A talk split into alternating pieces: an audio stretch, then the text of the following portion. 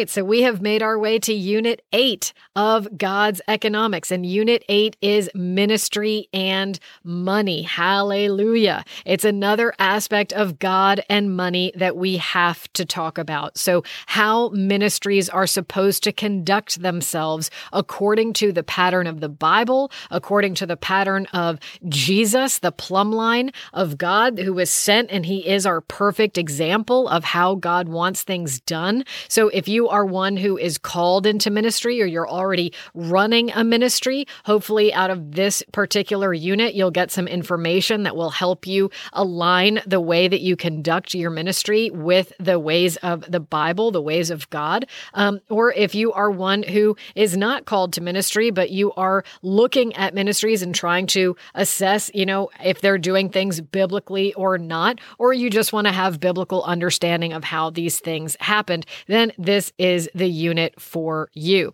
Now, part of the reason that this is so important is that false teachers mishandle money. So that's one element. We'll get into that a bit and a little later on in the unit. Um, but also, it, currently today, uh, there are so much, there's so many business techniques that have made their way into, particularly, I would say, the American church. Now, this is something for me that has really been highlighted by the Lord because remember, in my life before walking with God in a deep way, I was a business person. So I know the techniques of this world. I know Babylon's techniques, and I was good at them. I was a banker. I made money as a banker. I, w- I, I excelled at the ways of Babylon. But then I came in to the body of believers. I came into the church, you know, and Jesus, he had me give away everything I own, live by faith. He told me to meditate on the word day and night. And so I'm there meditating on the word day and night, just like God had told me to. And I'm, I'm observing the biblical way of handling things. But then I was in a church at that particular time that the way they conduct themselves, and this was a pretty big church, and, you know, they, they did it all in the name of good stewardship, but everything about the way they conducted their business was all of the same techniques that God was at the same time having me repent of and saying, no, that's not the way that I do it. Okay. To me, he's saying, no, repent. That's not the ways of God. That's the way of the world. I know it seems logical and it seems like it works, but that's not God's way. So he's, on the one hand, he's having me repent. And at the same time, I, I'm looking at the church and the church is doing all of the stuff that God is telling me not to do because it's not his way. And unfortunately, especially because of money and giving or people receiving money, people in the West, the Western culture, has permeated the ideals of many ministries in various parts of the world because they're taking all of the business techniques of, well, this is how you do it, and they're calling it stewardship of God. They're putting God's name, Jesus' name, on the techniques of Babylon. And it's all it's all just ludicrous. Um, and it's very disheartening and very sad to me. So, if you're just a simple pastor out there in the nations happening to listen to this, and you've rejected all that Western theology about how you're supposed to run your ministry because you know that it's the ways of the world and not the ways of God, then I salute you. Hallelujah. You know, and keep on with the ways of God. Live by faith. Don't ask anyone for anything you need. Just trust God. He will absolutely supply all that you need. Follow the ways of God. Go in the way of faith. The righteous will live by faith. Hallelujah. All right. So we got to talk about this. This is an important issue ministry and money. The opening scripture here is from 1 Corinthians chapter 9. For it is written in the law of Moses, you shall not muzzle an ox when it treads out the grain. So that imagery is when an ox would tread out the grain, basically an ox would get a yoke put on its shoulders so that it could carry the weight and the burden of the weight that the, you needed the strength of the ox to do. And it would carry around the millstone. And so the millstone would be grinding the grain down into a flour. And, but the ox, you know, if you muzzle the ox, the ox is doing hard labor. It's carrying a heavy load while it's producing producing food. And so to put a muzzle on the ox so that it can't eat any of the food that's being produced, well, that's like trying to drive your car with no gas in the tank. Okay? Don't muzzle the ox while it treads out the grain. Make sure that ox that's doing all this work for you, make sure that it's well fed. Because if your ox passes out from starvation and can't walk around your millstone to make flour for you anymore, guess what? You're going to go hungry hungry. All right, so this is what the law of Moses says. You shall not muzzle an ox while it's treading out the grain. It is is it for oxen that God is concerned? Does he not certainly speak for our sake? So Paul is saying, you know, this is true in the law, but God is also this is a metaphor for someone who is called into the ministry. They are carrying a heavy load. They are working hard to produce spiritual food for for you that is bringing you to the point of eternal life, nourishing your soul so that you can endure to the end and be saved. Okay. So he's saying it was written for our sake because the plowman should plow in hope and the thresher should thresh in hope of sharing in the crop. And this is in that series of passages where, and we will talk more about it, but where Paul is talking about making sure that those those who are doing the work of the Lord are well supported. That's what he's talking about when he's using the analogy of don't muzzle the ox when it's treading the grain. So, the first thing, first and foremost, always, always, point A. We talked about this in Unit 2. You can go back in your study guide, Unit 2, point E, not point three, so 2E3. That's how you can find it. Is Jesus' example. Jesus was in ministry for three years on earth. He is our example. Jesus is perfect theology, perfect applied theology.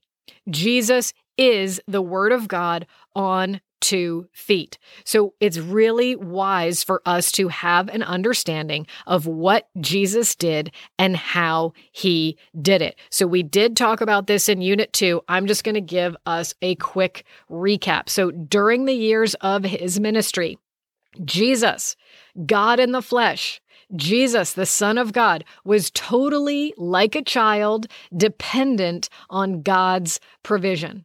He did not have a big bank account. He was raised by poor parents. He was totally dependent on God's direction and God's provision. When he started to travel around with the 12, he received hospitality. So, in various places that he would travel to, there were hosts who would host him.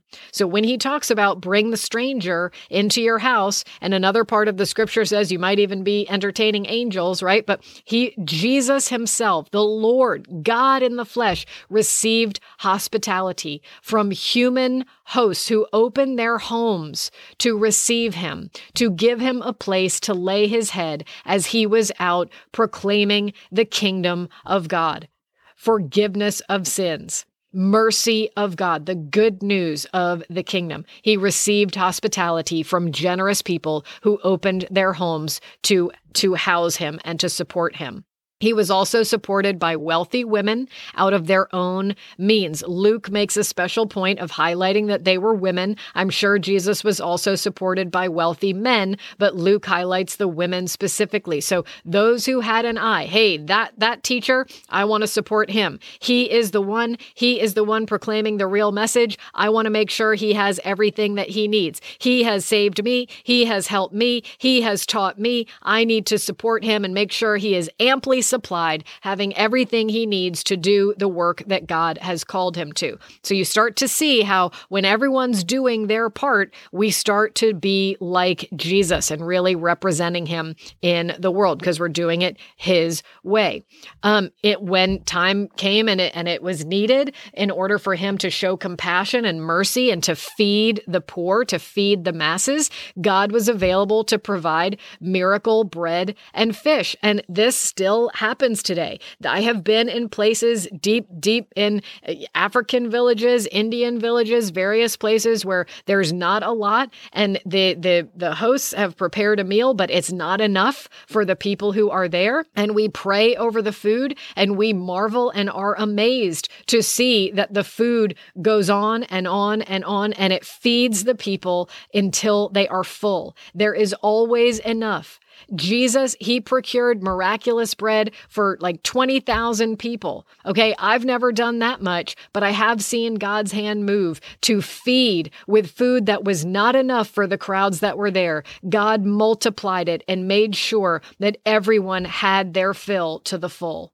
He also he paid taxes. We talked about that. He procured miraculous uh, temple tax money from the fish's mouth. But he also, and here's what we're going to talk about more. He sent his disciples out with no money bag, no extra provision to learn to be totally dependent on God, just like he was, and he sent his disciples out to give freely what they had received freely. So that's just a recap. That's a reminder from Unit 2. Um, so you can go back and study that again if you want. Now that you've got the full extent of the course under your belt, you can go back and see how all of these things start to fit together.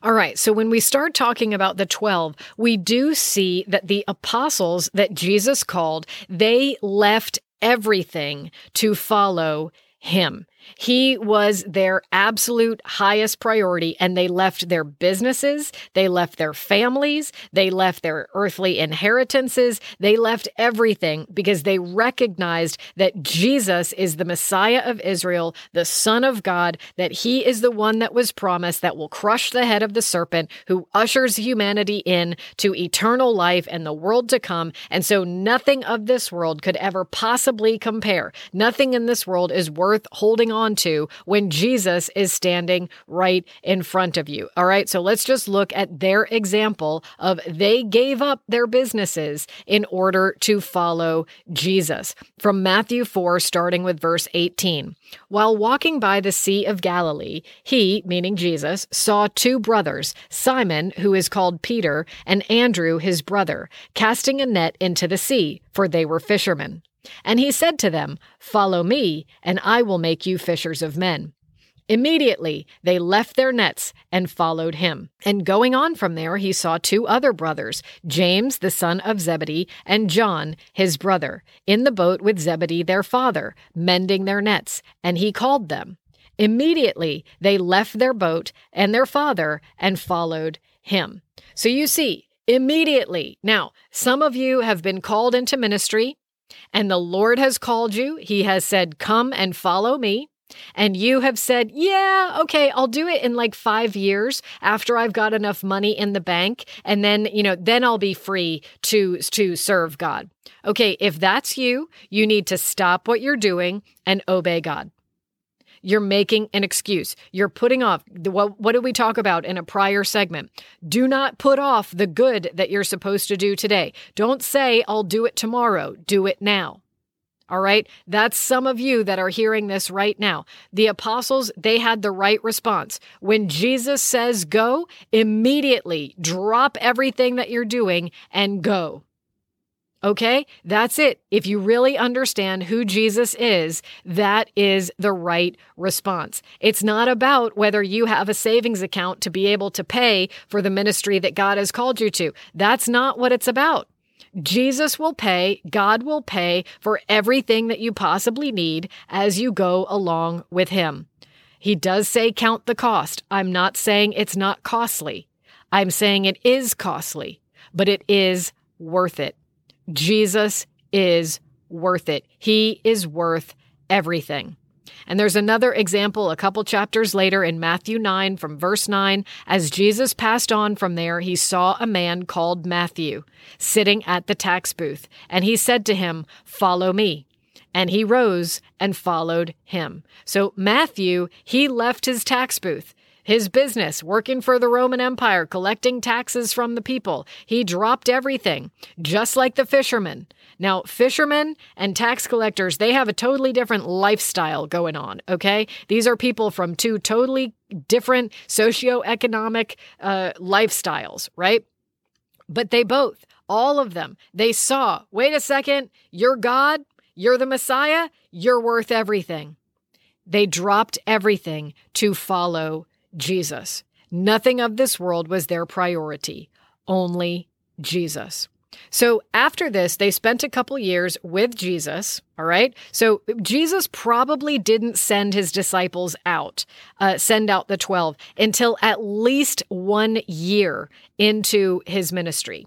So how does that work? From a from a teaching standpoint, they spent about a year. Jesus had masses of people that were traveling with him. So it's not that the masses would always go with him, but he had a group of people, men and women, that would travel along with him, which included the 12.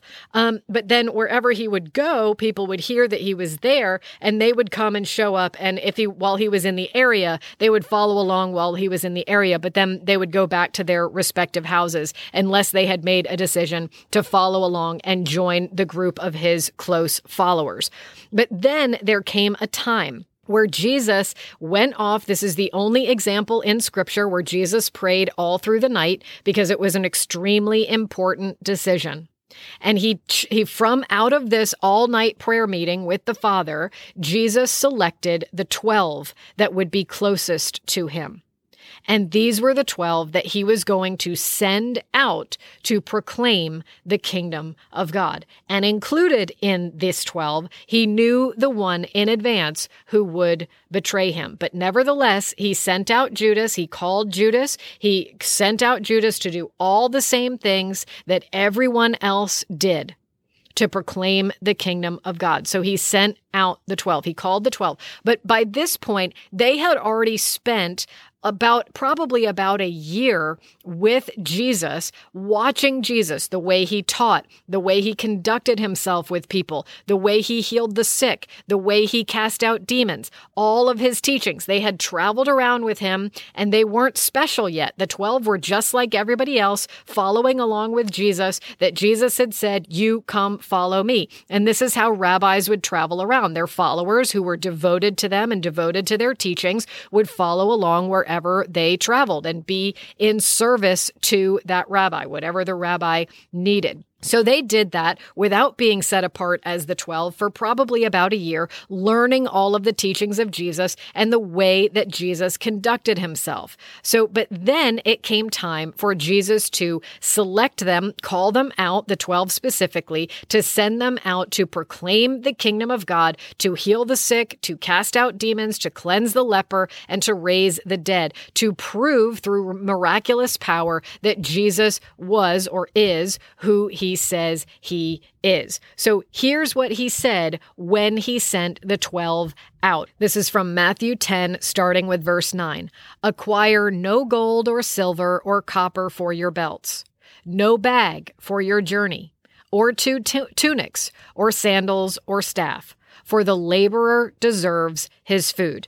And we've touched on this a couple of times. We just said, don't muzzle an ox while it treads out the grain. Jesus is saying, you're about to go be an ox. You're about to go take on a burden and do some work. And so, because you're doing work for the kingdom of God, you deserve your food. So, people are going to receive you into their homes, just like Jesus received hospitality. He had already shown them how he received hospitality, how he conducted himself in that that, right? So he's sending them out. You deserve your food. You're out there laboring. And so whatever they feed you, receive it as your wages for the work that you're doing. But don't pay for it with money. Don't, you know, take no money with you. This is not about money. This forced them to learn how to rely on God rather than relying on the currency of this world. To rely on God and God's ability to provide for them, to trust in God's sufficiency, in God's ability to direct their steps. It forced them to rely on God, to learn how to be dependent and like little children before God the Father. It also forced them to receive hospitality from strangers, which means that they had to stay in places where they would proclaim the kingdom of God to strangers, whoever God had deemed worthy to open their home to receive these servants of His. But this prevented them from being able to pay for a hotel room and then go and hide in a hotel room that they had paid for and not do the work of the Lord.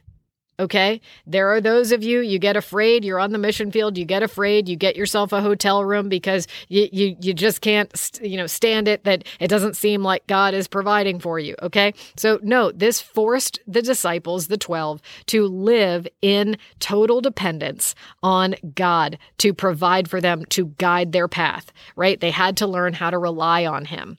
But then later, so this is, you know, later in the ministry of Jesus, this is after the resurrection, he's sending them back out again, but he's reminding them, hey, remember when I sent you out before and you had no money and no bag and you didn't have even an extra tunic or anything? Did you lack anything? And they said, nothing. So let's look at this scripture. This is from Luke 22, starting with verse 35. And he said to them, When I sent you out with no money bag, no knapsack, no sandals. Did you lack anything? They said, Nothing. And he said to them, But now let the one who has a money bag take it, and likewise a knapsack, and let the one who has no sword sell his cloak and buy one. All right, I'm not going to talk about the sword right now. That opens up a whole other can of worms that we're not going to talk about today. But he's saying now that the resurrection has happened and Jesus is about to ascend to heaven, but he's sending his disciples out to continue to proclaim the kingdom of God it's not they have already learned how to be dependent on God. They're still dependent on God.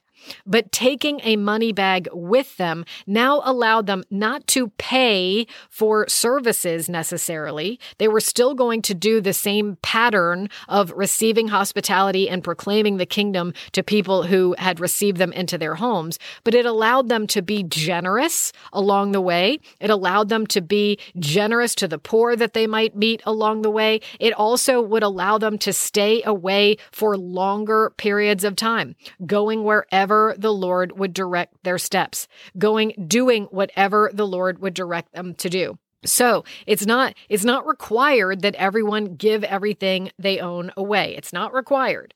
I, I recommend it if God tells you, well, if God tells you to do it, you got to do it. But, you know, it does teach you how to be dependent on God. But God's not against money. There are times when God has sent me to the nations and I literally have $1.62 in my bank account. I had no idea how God was going to provide for me. I didn't know anyone in the nation that God was sending me to, but God was very faithful to provide for me every step of the way. There are other times when God has sent me out to the nations and I've had I've had money in the bank. I, I've been amply supplied, and so I have a little bit more freedom and flexibility to do whatever it is that seems right in the spirit of the Lord of how the Lord wants me to proceed. So it's not about the money; it's about the dependence on God.